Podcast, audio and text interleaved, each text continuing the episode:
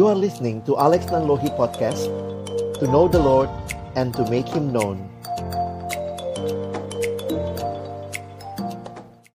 Kami datang dalam ucapan syukur kepadamu Tuhan. Terima kasih. Hari ini Tuhan beri kesempatan kami beribadah Memuji, memuliakan namamu.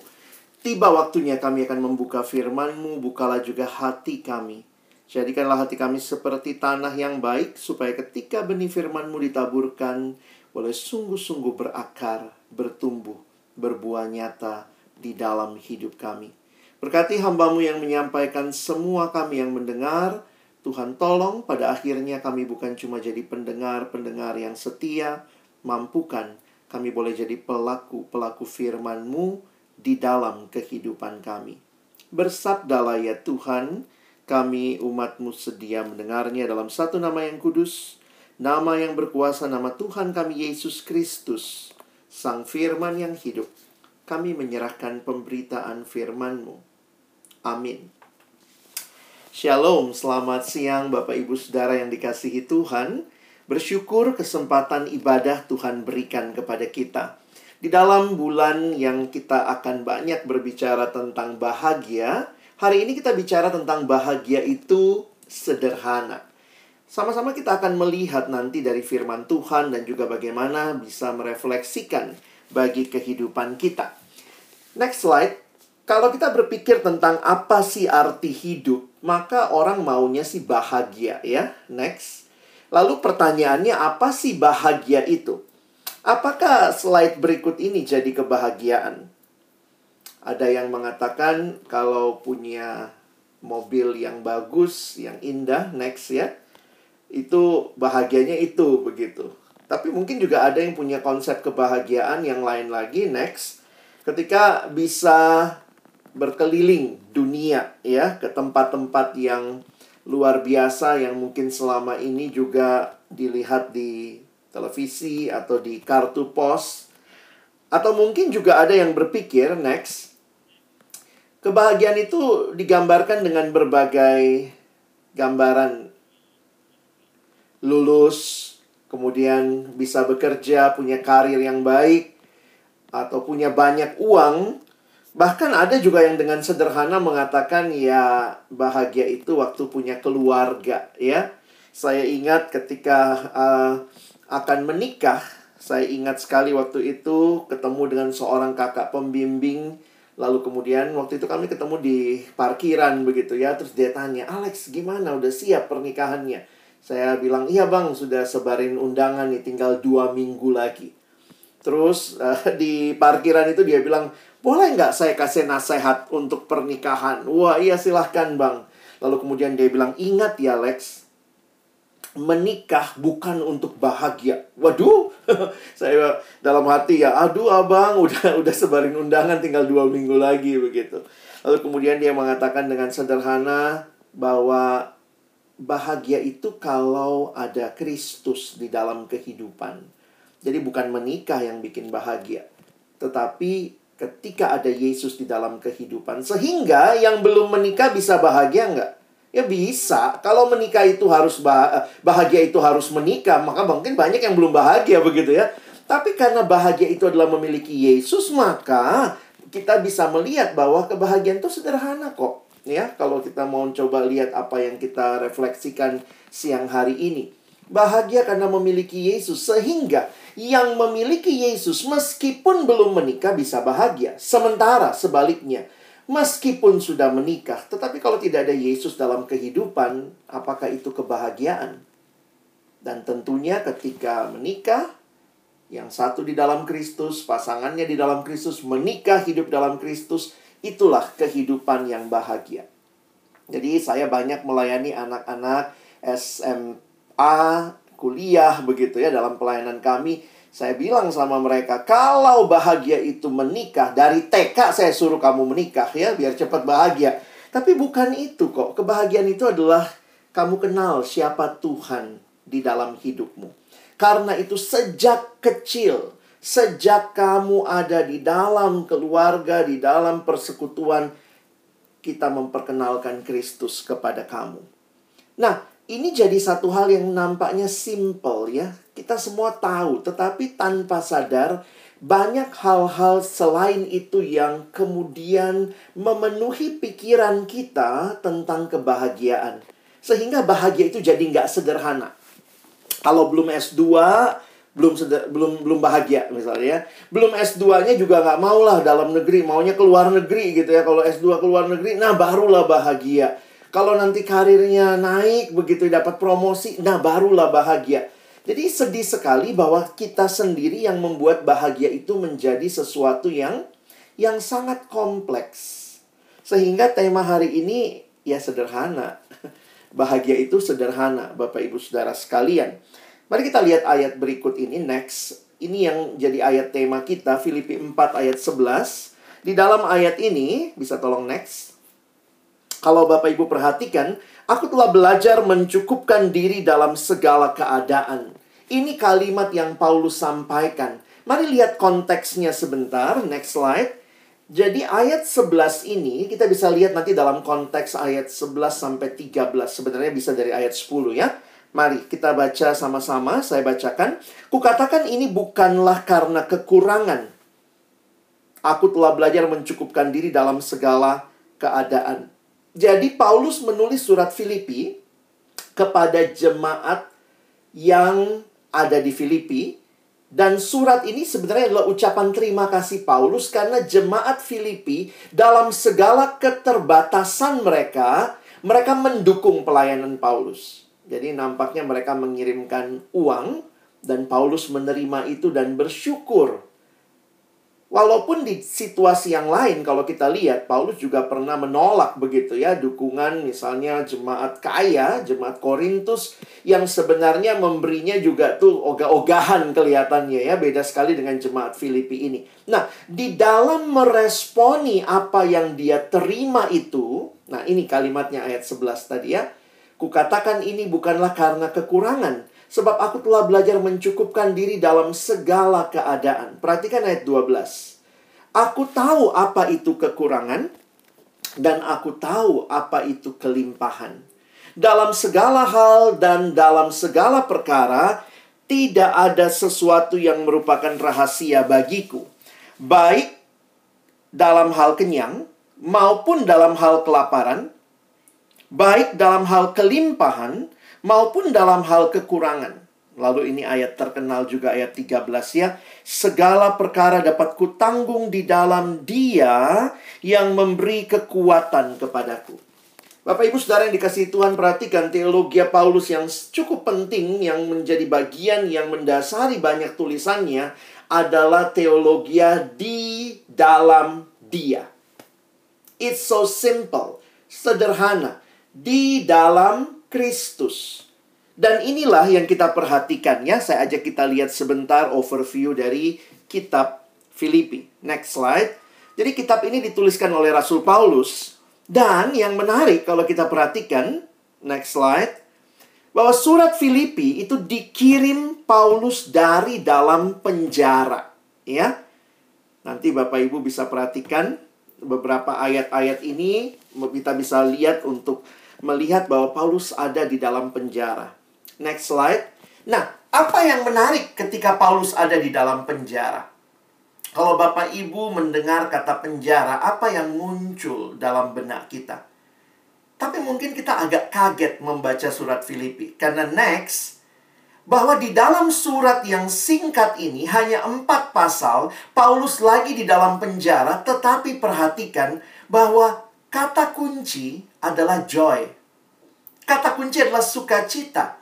Kata kunci adalah bahagia.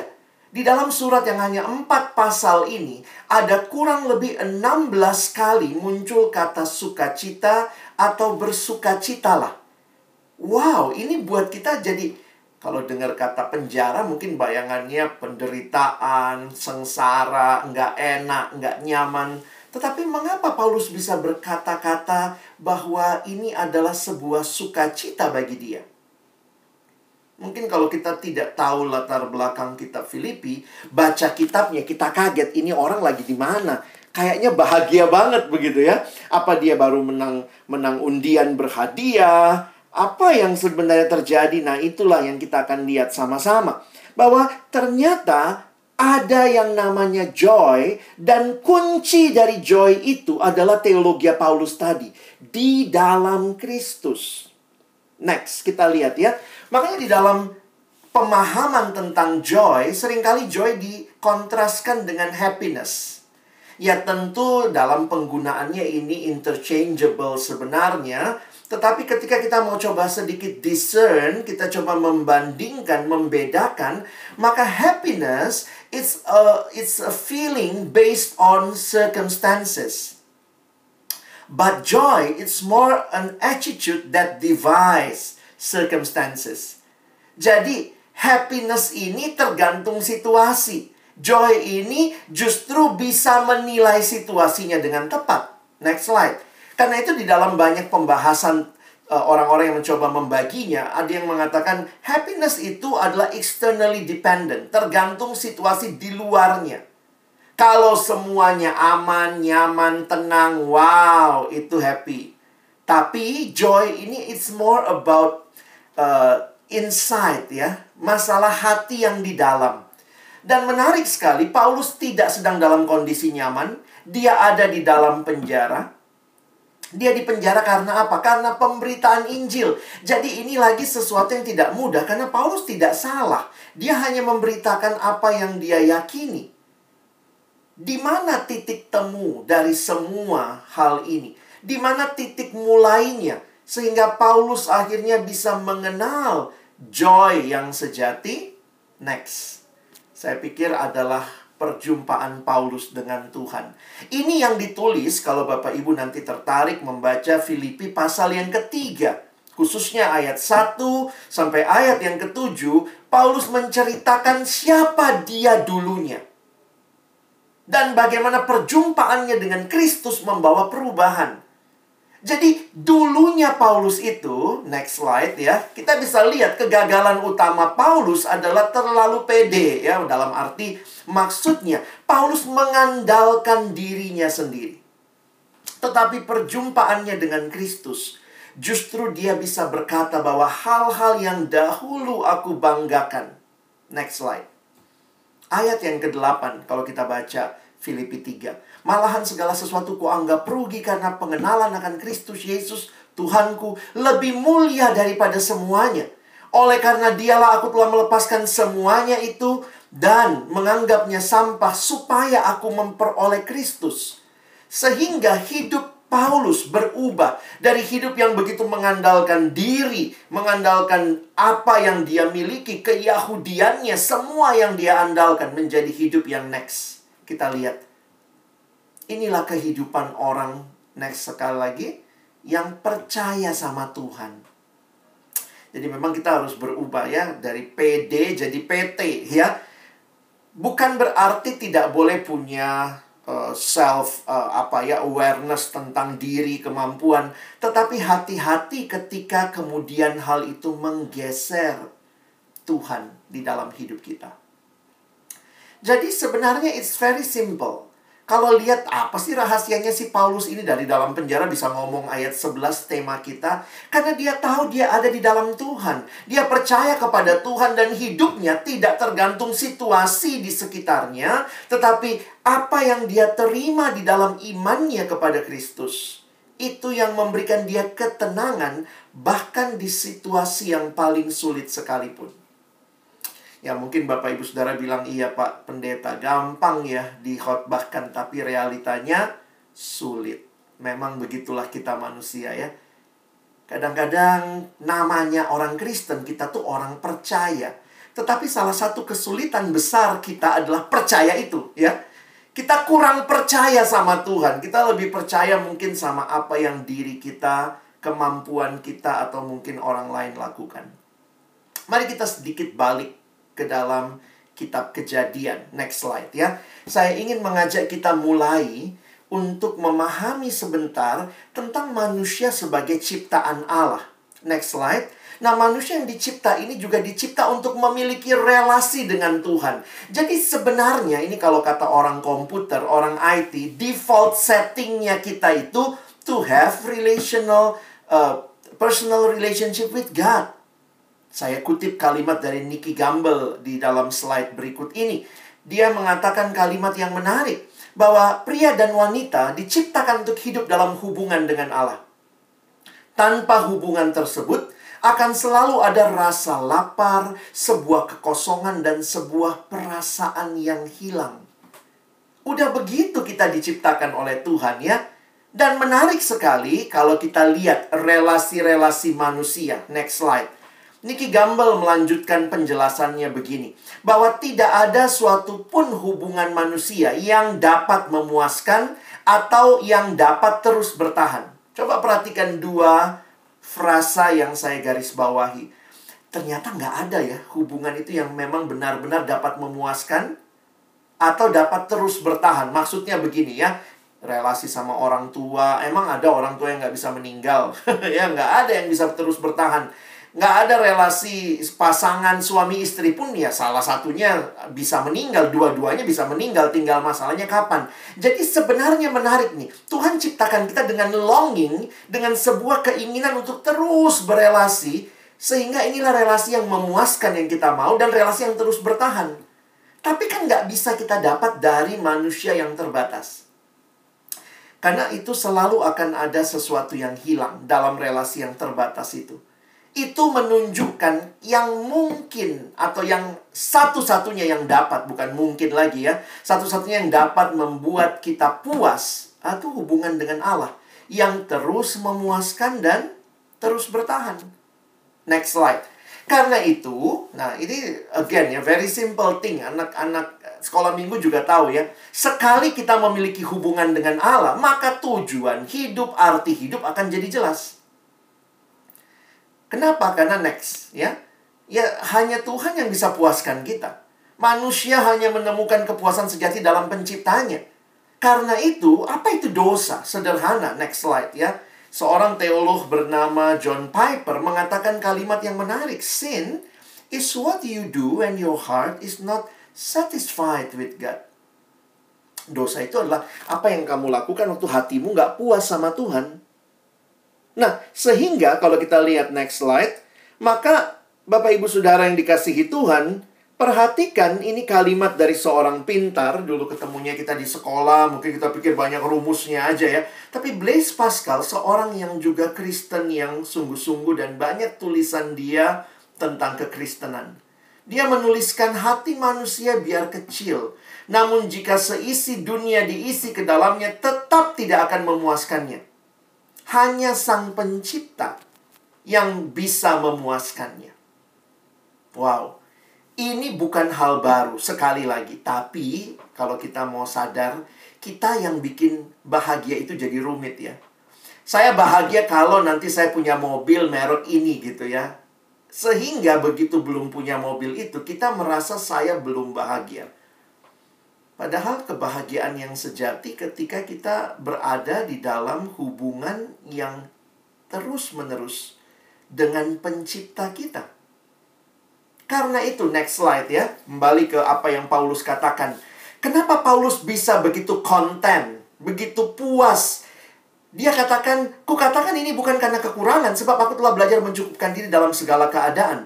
Saya mengutip next slide ini terjemahan bahasa Indonesia masa kini. Ayat yang sama, saya mengemukakan ini bukan karena saya berkekurangan, kata Paulus ya. Sebab saya sudah belajar merasa puas dengan apa yang ada. Next slide. Sehingga kalau kita perhatikan sekali lagi dalam segala hal. Jadi Paulus itu bukan masalah sedang punya banyak atau sedang punya sedikit, tetapi dia tetap menikmati semua hal itu sebagai hal yang dia terima dari Tuhan. Dan itu ayat 13, next slide, ini terkenal yang kita suka jadikan ayat hafalan. Bahwa Paulus katakan segala perkara dapat kutanggung. Di mana? Di dalam dia yang memberi kekuatan kepadaku. Kalau Bapak Ibu turun lagi beberapa ayat, lihat next slide.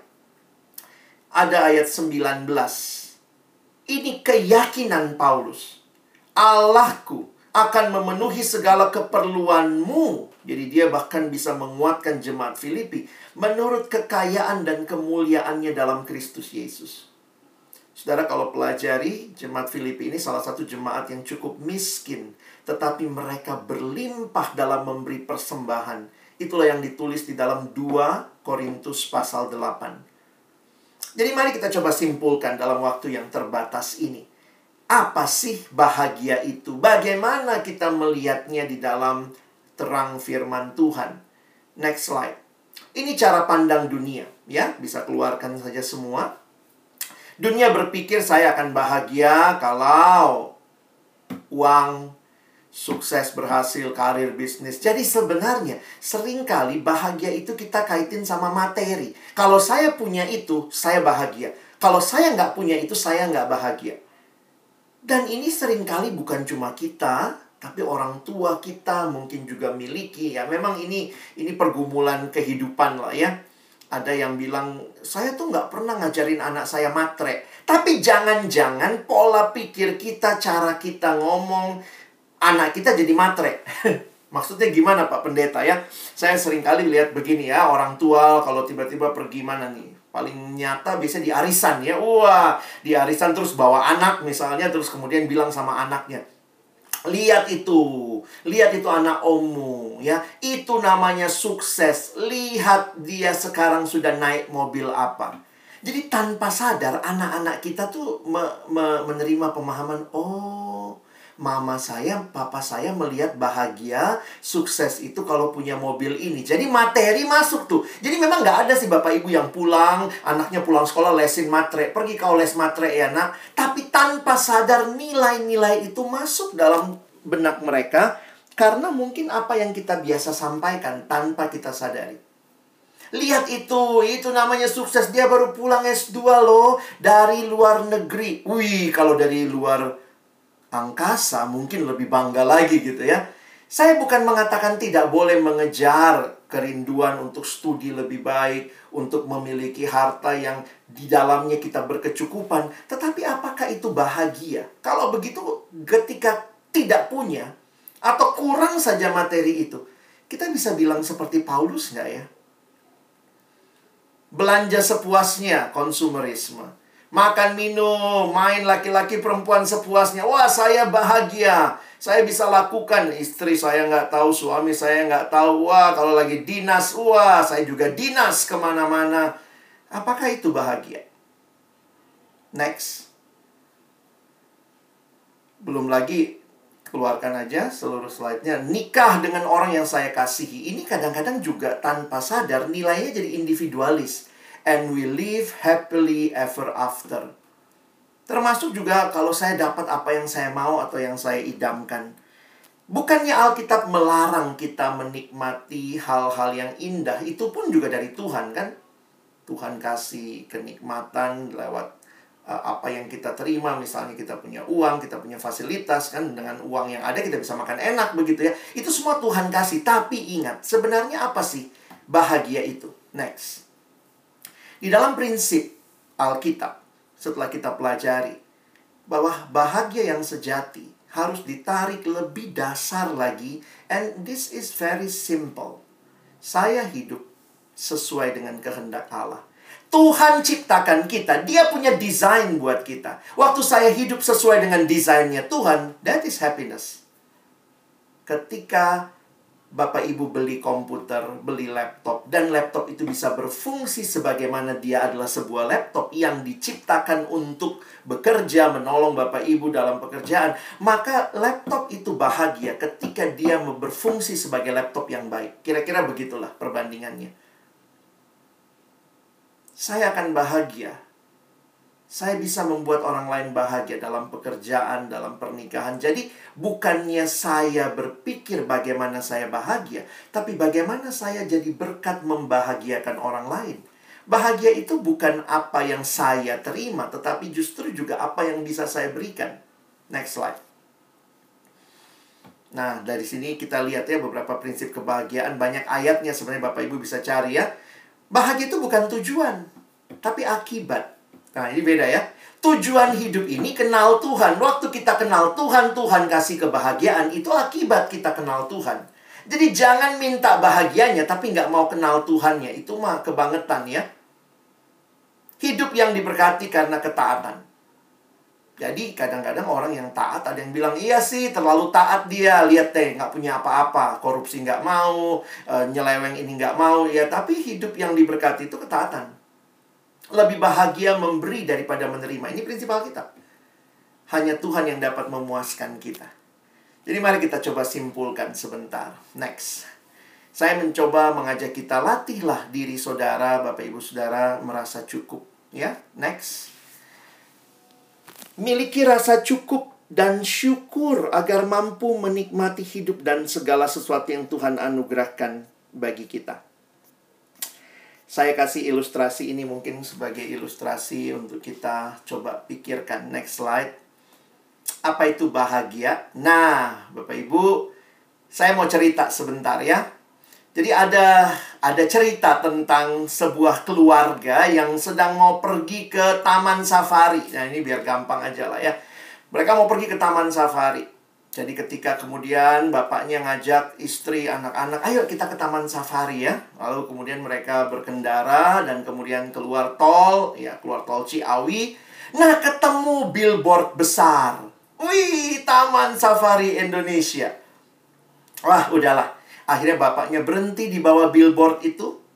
Lalu kemudian mereka camping di bawah billboard itu. Di, di billboardnya kan ada gambar itu ya. Ada gambar singanya, harimaunya, ada gambar tempat uh, taman safarinya. Lalu mereka camping di bawah situ. Waktu orang nanya, kenapa di situ? Oh, kita sudah sampai taman safari. Dia camping di bawah billboard taman safari. Merasa sudah sampai di taman safari.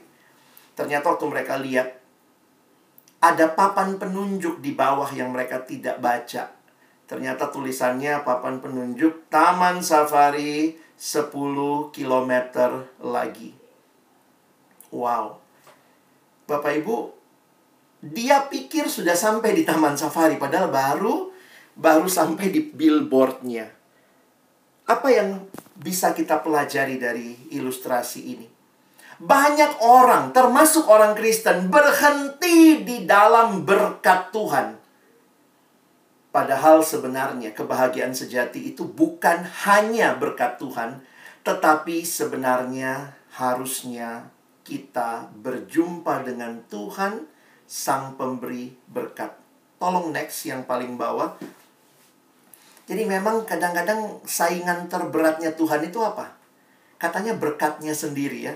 Banyak orang senangnya sama berkat Tuhan, tapi nggak senang sama Tuhan ya.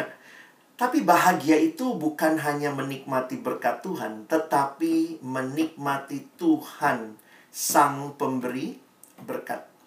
Hati-hati, banyak berkat yang Tuhan kasih. Sebenarnya semua berkat itu harusnya menunjuk kita bahwa lihat sang pemberi berkat. Harusnya makin banyak berkat yang kita terima, makin kita lihat siapa yang memberikan. Tetapi manusia suka lupa diri. Berkat itu membuat kita justru melupakan Tuhan. Jadi hati-hati kalau ternyata kebahagiaan Bapak Ibu cuman camping di bawah billboard Taman Safari. The true happiness, the true joy ketika Bapak Ibu sampai ke Taman Safarinya ya sampai kepada Tuhannya. Nah, ini hati-hati. Tanpa kita sadari, kita buat kebahagiaan itu kelihatan indah, tapi ternyata hanya seputar berkat Tuhan. Tapi yang berbahagia, seperti Paulus, dia tidak alami berkat di penjara. Apa, en apa enaknya di penjara? Siapalah yang bilang ini berkat Tuhan. Tetapi ketika dia tahu Tuhan ada bersama dia, that is true happiness. Ayat ini Selanjutnya next. Nah, Yohanes 15 ayat 5 ya Yesus yang berkata, Akulah pokok anggur dan kamulah ranting-rantingnya. Barang siapa tinggal di dalam aku dan aku di dalam dia, ia berbuah banyak. Sebab di luar aku, kamu tidak dapat berbuat apa-apa. Kiranya perenungan ini menolong kita untuk memaknai lagi kebahagiaan sejati. Saya tutup dengan satu cerita lagi ya Bapak Ibu ya. Nah, satu pagi saya datang ke kantor tempat kami pelayanan, lalu kemudian ada satu adik staff kami, dia ngekos Bapak Ibu ya, anak kos dari daerah. Nah, dia seorang perempuan, mungkin di kosan sepi kali ya. dia pelihara ikan mas ya. Jadi di dalam akuarium kecil di kosannya dia pelihara ikan mas. Nah, kemudian pagi-pagi dia datang, lalu kemudian dia bilang, Kak Alex, Kak Alex, tahu nggak ada cerita ya, tadi malam ikan mas saya bunuh diri. Bapak Ibu, next ya kita lihat ini slide terakhir. Hah, ikan masmu bunuh diri. Nah ternyata beberapa ekor ikan mas dia, Bapak Ibu ya ada dua ekor ikan mas yang lompat keluar dari dalam air. Lalu kemudian ditemukanlah besok paginya mati di atas karpet. ya, mati di atas karpet. Wah, kami coba diskusi agak sedikit bercanda. Wah, ini ikan yang mungkin nggak disetujui cintanya sama orang tua ya. Jadi lompat berdua mereka.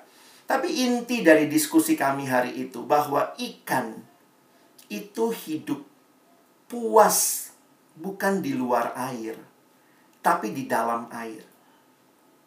Mungkin kita lihat mana lebih luas, di luar air apa di dalam air? Airnya cuma satu satu akuarium begitu, sedikit. Oh, lebih luas di luar air. Mungkin dia bilang, "Saya ikan reformasi, saya keluar dari air." Begitu dia keluar dari air, dia gelepar-gelepar-gelepar sebentar. Tapi begitu ikan itu keluar dari air, dia sudah MPP. Mati pelan-pelan. Bapak Ibu Saudara yang dikasihi Tuhan, di mana kepuasan kita yang sejati? Apakah di dalam air seperti ikan di dalam Tuhan itulah kepuasan yang sejati. Kalau Tuhan izinkan saya punya banyak hal, puji Tuhan, saya tetap di dalam Tuhan. Berkatnya tidak mengalihkan saya dari Tuhan, tapi saya makin bersyukur ini dari Tuhan. Kalaupun saya tidak dapat berkat Tuhan, karena saya mungkin mau hidup taat, saya nggak dapat seperti yang orang lain dapat, tapi karena saya punya Tuhan Sang Pemberi berkat, itu cukup bagi hidup. Kiranya perenungan ini menolong kita sekali lagi memaknai siapakah yang kita kejar, Tuhan atau berkatnya. Amin. Mari berdoa. Tuhan terima kasih buat firman-Mu. Tolong kami sekali lagi bukan cuma jadi pendengar, tapi jadi pelaku firman. Supaya di dalam hidup yang hanya satu kali ini, kami tidak terbuai dengan begitu banyak hal yang dunia tawarkan sebagai kebahagiaan, tetapi melupakan Sang Pemberi berkat.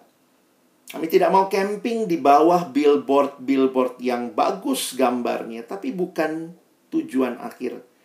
Tapi kalau kami berjumpa dengan Engkau, kami hidup di dalam Engkau, kami taat firman-Mu, itulah kebahagiaan yang sejati. Terima kasih. Sekali lagi tolong kami bukan cuma jadi pendengar tapi boleh jadi pelaku firman. Dalam nama Yesus kami berdoa. Amin.